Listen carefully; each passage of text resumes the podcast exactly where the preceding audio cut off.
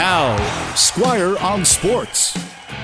Canada's first game of the World Cup qualifying tournament was a one-all draw with Honduras last night. And that would have been a great result if the game was in Tegucigalpa. But it wasn't. It was in Toronto.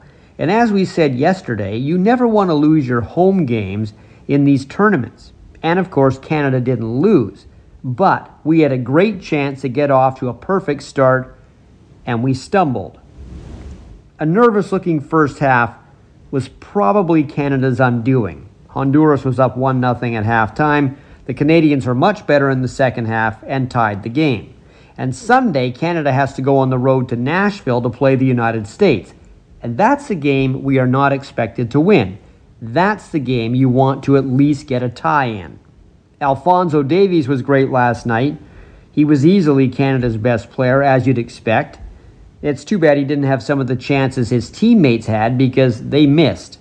What Canada does have to do, though, is find a way to utilize Davies' speed even more.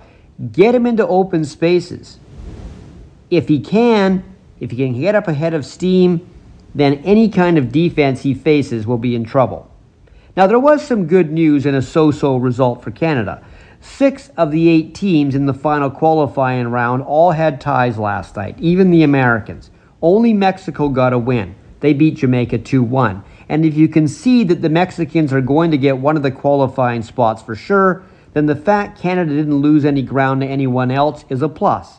But the other fact that they could have had an early buffer on most of the group after one game still stings a bit. Squire on Sports on 980 CKNW.